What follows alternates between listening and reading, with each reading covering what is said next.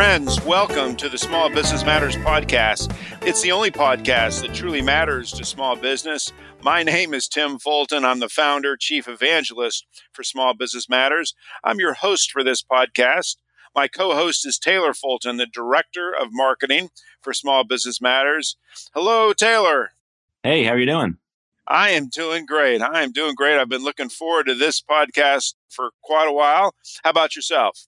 Yeah, I'm very much looking forward to talking to our guest today and and diving a little bit deeper into how we can help our audience with their small business. Well, let's not waste any time. Let's welcome to Small Business Matters Trace Blackmore. Trace, are you with us? I am with you, Tim. How are you, Taylor and Tim? Doing great. Thank you for, for being with us. So, for our listeners, let me give you just a quick introduction to Trace. Trace has got over 20 years of experience providing water treatment, consulting services to commercial, industrial, and municipal markets. He got started in his own business in 2003, and I've had the pleasure of knowing uh, Trace now for, Trace, how many, 10 years would you say? I think we are going on 10 years boy, hard hard to imagine. He's got a not only a very successful business, and we'll hear more about that. He also has a very successful podcast, and looking forward to how that got started and how he's been able to build that up as quickly as he has, and has a number of interesting passions and, and interests. And so, uh, with that said, Trace, welcome to the Small Business Matters podcast. Our first question, as always. What do you do that matters to small business? Well, being a small business owner, I feel everything I do matters to my small business. I don't know how your audience will feel about that, but one of the things I feel that I always try to do is I always learn. There's always something that I can learn from somebody else. And I just want to make sure that I'm always showing up, I'm always present, because you never know when someone is going to drop that nugget that's going to make that big difference that moves the needle on your business. Very good. Well, Trace, tell us a little bit more how you got to this point in your career and what were the steps involved. Well, I started as a water treater carrying my father's test kit, and uh, I had no idea what I was doing. My dad, I don't think, could afford a babysitter, so he just took me to work with him. And I don't advise that, by the way. There's there's lots of reasons why you don't want to have children in mechanical rooms and labs, but uh, he didn't care. He wanted to make sure that uh, he had cheap childcare, so he just took me with him. And I had no idea what I was doing, but I was brought into water treatment at such an early age that it was one of the only businesses that I knew. My father taught me in a way that I didn't know that I was learning. And then when I got out of school, I never even considered being a water treater as a job. And my father saw how unhappy I was in another industry.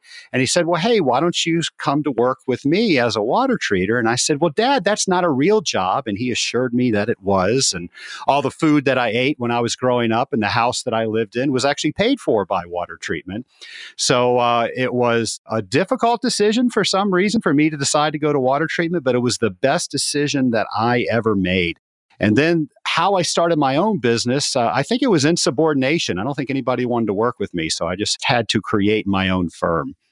So we have a reluctant entrepreneur on our hands, Taylor. Taylor, when you think about water treatment, you think, well, how how interesting, how compelling could that business be? But I've got no trace enough that I, he's built a very interesting business model and they've experienced consistent growth over the lifetime of the business. So, Trace, talk a little bit about that. Talk about the growth that you've had in your business, how you've gone about building the business, and maybe what is what's unique in that aspect. Well, when I started the business, it really was because I wasn't getting along with the owner of the company that I was working for. So I was serious when I said insubordination, and I always wanted to build the company that I wanted to work for for the longest time, my company was a lifestyle business. It allowed me to pay the mortgage and buy food and, and live the lifestyle that, that I wanted to live. Uh, but it wasn't until I met a, a mutual friend of ours, Tim, Charlie Cicchetti, where he introduced me to the idea that I didn't know what I didn't know. And, and that's something that you've said, and he learned that from you. And I started in a program that you did called Grow Smart, and that really lit a fire under my business because now it was okay that I didn't know what I didn't know. And I now was able to go out and learn those things. My dad taught me water treatment. He didn't teach me anything about being a business owner. And through you, through some of the items that you've recommended and some of the people that you've introduced me to, that started that fire where I could now grow a business. And you've seen the success that we've had because of that.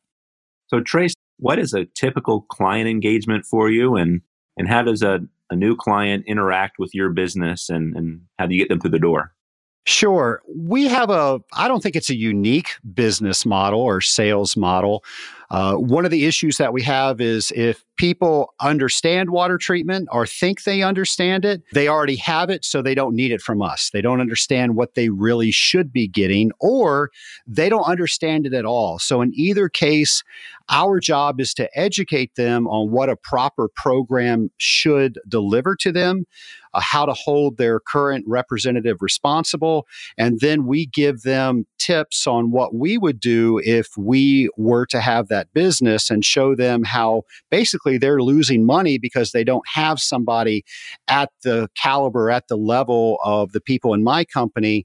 Uh, so they're wasting water, they're wasting energy.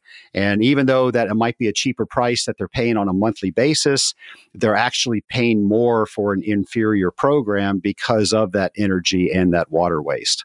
So I would say that uh, our sales cycle is, is pretty typical to anybody else, but we lie heavily on education and going out and whether we're cold calling my personal favorite is a referral. I love helping clients and i love it when they reciprocate and say you know i know somebody down the street and if you could give them a call you're going to make me look really good. So give george a call. That's my favorite kind of business Trace, how would you describe your role within the company? What are you responsible for as the owner, as the as the president of the company? What's your role? Well, it's funny you ask because that has really changed throughout my ownership of the company. If you would have asked me this when I first met you, Tim, and you probably did ask me this, I told you, or I would have told you, that I was responsible for everything. And everything started and developed and died because of me. And that very thought was the thought that was holding me back. If you ask me that today, just like you did, I would tell you that I am part of a team. I'm the owner. Uh, I'm, in fact, the visionary of the company. So I see where the company needs to go. But I have so many valuable people on my team that are so much better at doing certain items than I ever could be that they're able to help me get that done. So, Trace, explain a little bit about your growth. So, you said that you know, the business was kind of running well and was a was a cash business for you until you kind of went into that Grow Smart program. Since then, you know, what have you done in terms of marketing, in terms of outreach to consistently grow your business? the number one way we get business is, is through referrals. Unfortunately, that is not fast enough to grow the business at the rate that any business owner wants to grow so we joined associations such as uh, BOMA, which stands for Building Owners and Managers Association, or IFMA, International Facility Managers Association, I believe is what that stands for. And we became involved. So it's not just we had a membership to those associations, we joined committees and we present papers at their technical trainings, at their trade shows. So people started to see us as the subject matter experts and that's really how we picked up a, a lot of new business in the Atlanta market. Trace, I know that you spend a lot of time in the planning for your business, and you've actually you're you're using a, a, platform EOS. Tell our listeners a little bit about that and what has resulted from that planning. Well, again, I'll start with the conversation that you and I had so many years ago. You don't know what you don't know. And I believe it was during a one to one review that you and I had, and you were asking me about metrics, and I was answering your questions. And you told me about a book that you had read called Traction by Gino Wickman. Well, uh, Gino Wickman came up with this program called the Entrepreneurial Operating System, or EOS for short. And basically, it's an operating system that you plug your business into. So I'm a water treatment company, but it tells me how to run a business and I just plug in that I'm a water treatment company. So it it's a great tool. It's it's a bunch of tools actually. It tells you how to plan. It tells you how to get everybody on the same page. Uh, it tells you how to write processes. It allows you to do reviews with people. It allows you to develop a hiring process, a firing process, you know, all those various things that I never learned from my father this now allowed me to take what I learned from my father and plug it into this entrepreneurial operating system. And that truly was the igniter for my company. We now had a platform that we knew what to do and how to do it in running a business. Very interesting. And, and so, with that, I'm sure you have some some favorite business mistakes that you've made or you've seen others make. Would you mind sharing those with us?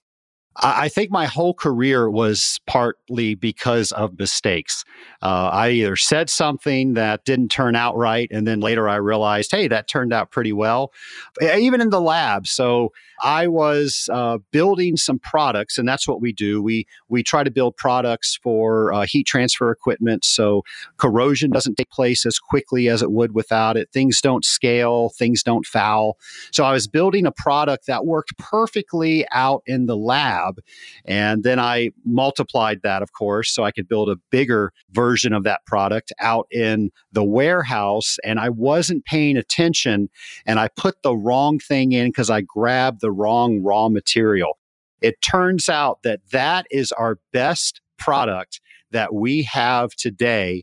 It allows us to concentrate the water up far greater than we were before. And it was a mistake that allowed me to make that. I would have never put that product in that mixture that I was making. But because of that mistake, we now have a great product and we've gotten a lot of business off of that product. So that's probably one of my favorite ones. Friends, you're listening to the Small Business Matters podcast. It's the only podcast that truly matters to small business. Our guest today is Trace Blackmore, the president of Blackmore Enterprises and also the voice of the Scaling Up podcast. Trace, I, I've always been intrigued by the culture that you have built in in your business and and with your people. And we we know that doesn't happen by itself that, that there's there's design and work that goes into building such a positive culture.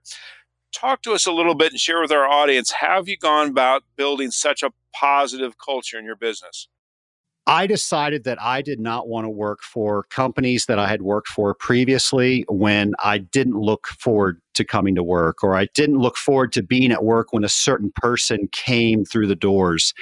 I, I didn't want that. I I realized that in some weeks I see my fellow team members more than I do my wife.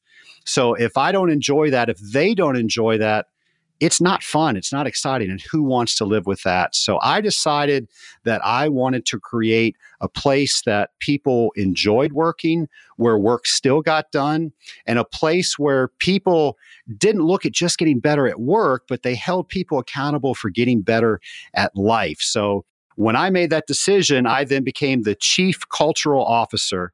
And I wanted to make sure that we built something that everybody could get behind. And I like to think that we do that. I hear stories from people that work in Blackmore Enterprises, and they say that's exactly what we do have there. I had the idea, but the entire team really has a hand in making sure that that happens. But some things that I do, I like to make things fun and I use a lot of imagery. So I'll take something from a movie and then I'll bring that in as a prop. And one of the things, Tim, that I, I think you like is uh, I use the reference to Back to the Future quite a bit. And whenever we do planning, we'll always go three years into the future and I'll say, okay, we're going to get into the DeLorean, we're going to activate the flux capacitor, and we're going to set the time circuits to three years from now. And we're going to see what Blackmore Enterprises looks like three years from now. And now we all talk about it. We can all visualize it. We can all see it. We all have the same idea. We're asking each other questions to make sure we know what positions that we're hiring then, what kind of revenue we need in order to do that, what kind of issues are going going to happen three years from now. And then we get back in the DeLorean, we come back to present day, and then we start adjusting on what we need to do today, this 90 days, this month, this year in order to build that. And that's just one of the ways I try to make that fun. But the thing that I think we did that had such a huge impact in creating the culture was when I started, I had some core values, but they were my core values. Once I gave that ability to the team to come up with our team's core values, that's when they took ownership. And that's when it really started to get a grip. And we came up with five core values that we defined with each other. So even though somebody might define one of our core values one way, we decided we were going to define our core values as a company. And today, Tim, we hire, fire, reward, and recognize based on those core values. People know that they're doing a good job because they're doing those core values. People know if they if they need to get a raise or if someone's going to work out or somebody's not, it's because of those core values. And those are the things that my company holds most dear. Well, Taylor, that's a great message for our listeners that the importance of having uh, core values and and making sure that everyone is bought into those core values, believes in those core values, and then they result in a, a very such a positive culture. Taylor, I, I, had the fortune last year to uh, be a guest on Trace's podcast, the Scaling Up podcast. Yeah, and that's actually one of the reasons that the Small Business Matters podcast is what it is today. Is that I think Trace has been a bit of a mentor for us in, in terms of getting this off the ground and and how to do the podcast on a uh, regular and, and professional level. So, Trace, with that, tell us a little bit about your podcast, how you got started, and and some of the success you've had. Well, I know Tim through the group Vistage. After Grow Smart, I joined his Vistage group. And I mentioned Charlie Cicchetti already. Uh, he was instrumental in introducing us. Well, Charlie was also instrumental in me creating the podcast. He said, Trace, I can just see it. You would be a great podcast host, and you need to start a podcast. And I thanked Charlie for the compliment. And I looked him squarely in the eye and I said, Charlie, what's a podcast? I had no idea. So uh, I had to look up what a podcast is. And Charlie actually grabbed my phone and downloaded my first podcast app. And I had no idea that that was available. From that day, I started learning every time I was in the car from people that were just spouting off information and freely recording these podcasts. So after I was hooked on listening to podcasts, I then started investigating what it was to have a podcast. And that was definitely something I did not know what I didn't know. And I was kind of dragging my feet a little bit with it. Charlie and you, Tim, were, were trying to get me to set a date that I needed to go ahead and launch this by. Uh, again, dragging my feet, and I had to let one of my team members go. Uh, it was the right decision to let him go but it was it was difficult. He was a good guy. I cared for him, but he just wasn't working out with the team. And it was that day that I launched my podcast. I said, I do not want to remember this day. And I believe it was April 3rd for the day that I fired this gentleman. I want it to be the day that I launched my podcast. And I grabbed my headset. I recorded my first episode. It is absolutely horrible. Please, nobody out there listen to Scaling Up H2O episode one. It is pretty bad, but that allowed me to get on iTunes. And then I went on YouTube and I learned enough to be dangerous. And Scaling Up H2O was started. And Trace, how many how many listeners do you have today? I am humbled to tell you that I have just shy of 10,000 subscribers to the Scaling Up H2O podcast, and we're in over 57 countries. That is amazing to me, and I am so humbled by it. That is fantastic. You are you're a you're a rock star. You know, when you, I, I don't deserve that, but when you think about it, I mean, that's a stadium of people that don't have anything better to do but listen to me. So I love people with low expectations. Thank you so much for for for listening to me out there in the scaling up nation. Uh, but I just, I just don't, uh, I don't deserve that, and and I'm perplexed by it. But I'm sure am glad it's happening.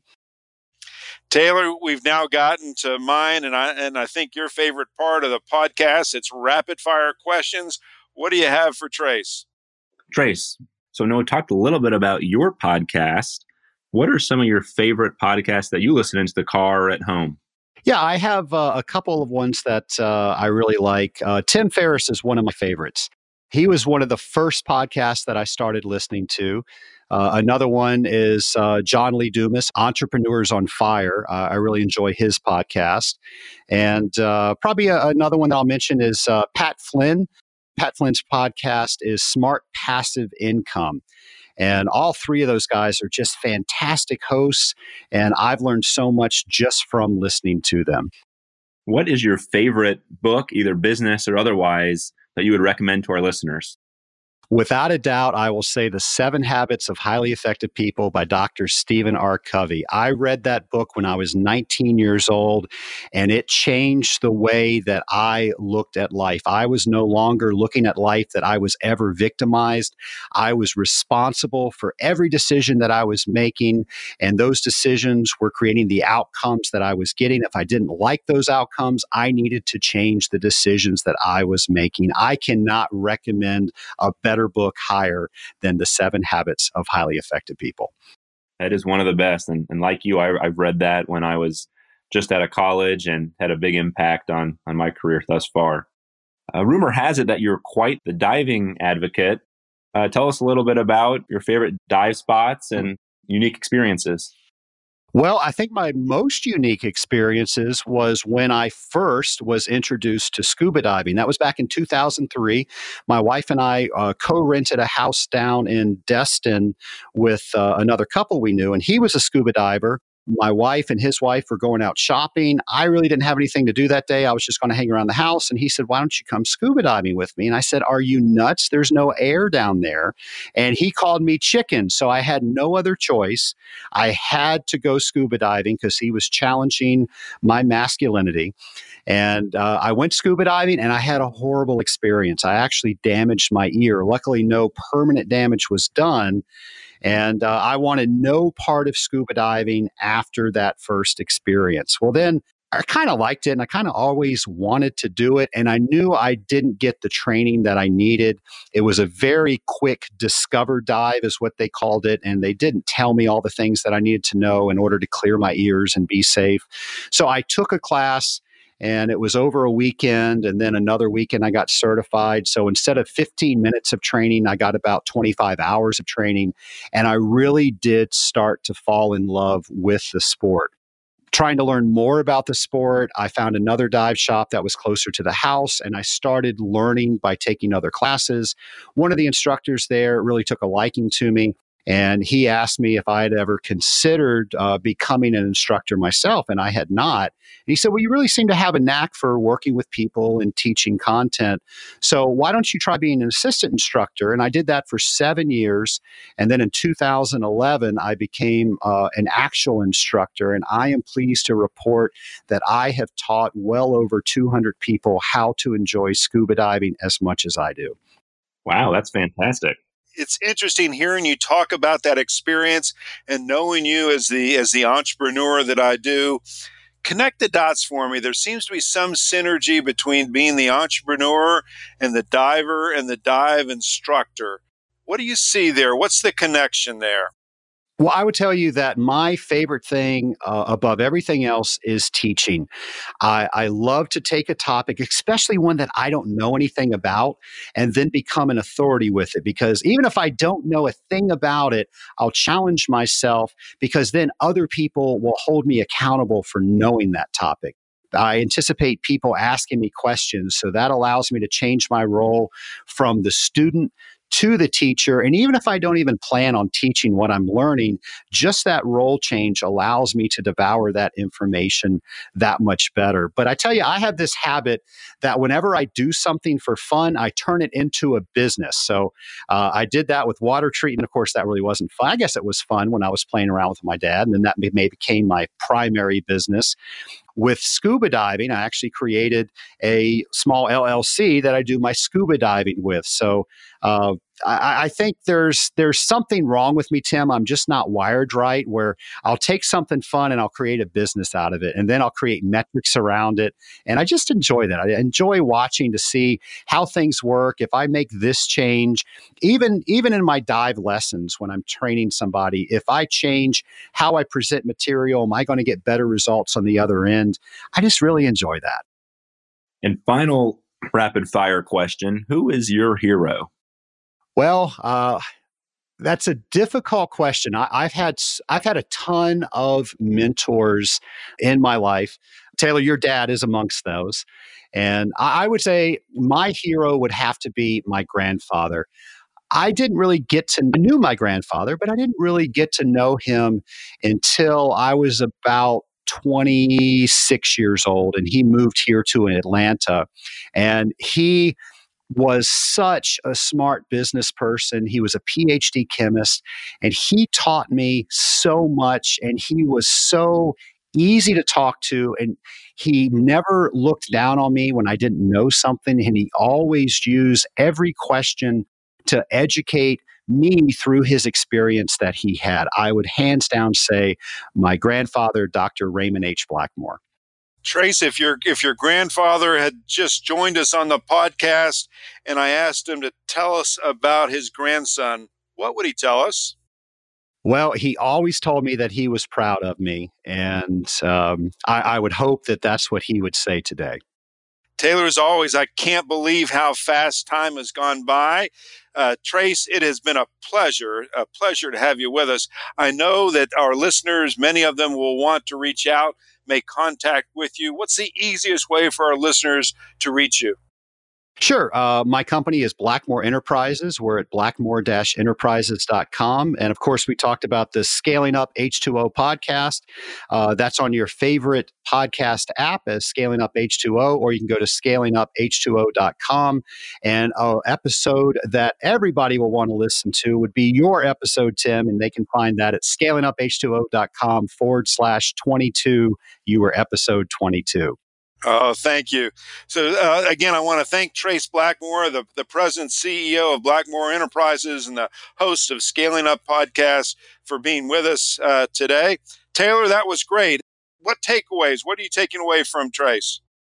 Oh, too many to count. But I, I think the favorite takeaway um, is when he discussed kind of running the business instead of running within the business um, and really taking that philosophy that you have to plan and process and be involved with the execution, but not be so involved that you're not the one running your business. And I think that's that's a lesson that so many small business owners struggle with, and great advice from from Trace there. Yeah, I couldn't agree more, and I love what he talked about his role as the leader in the business and, and one as the chief culture officer, managing uh, the culture within the business, helping build the culture, also as the as the visionary, the one responsible for looking out ahead and navigating the, the future of the company. And then also as, as a teacher, that the leader in the business is responsible for being the teacher, helping train and engaging employees in, in their own growth needs. So great takeaways for our listener from Trace Blackmore. So uh, Taylor, what's going on in Small Business Matters? I think the most exciting news we announced last episode that the Small Business Matters Conference will be returning in May right there in Atlanta. And I'm sure you could tell our listeners a little bit more about that. Sure. The conference is, is scheduled for Friday, May 17th. Very excited about that here in Atlanta.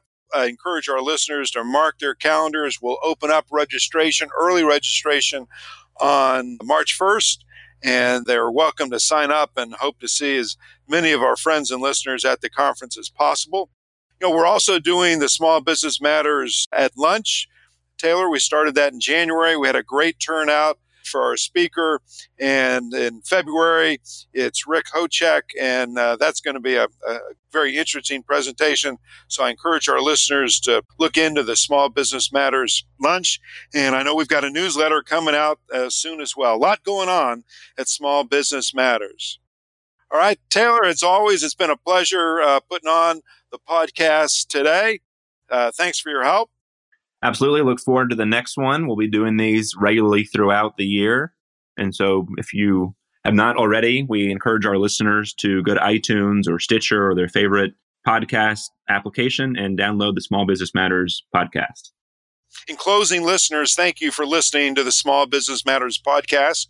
It is the only podcast that truly matters to small business. May each of you continue to pursue all that matters.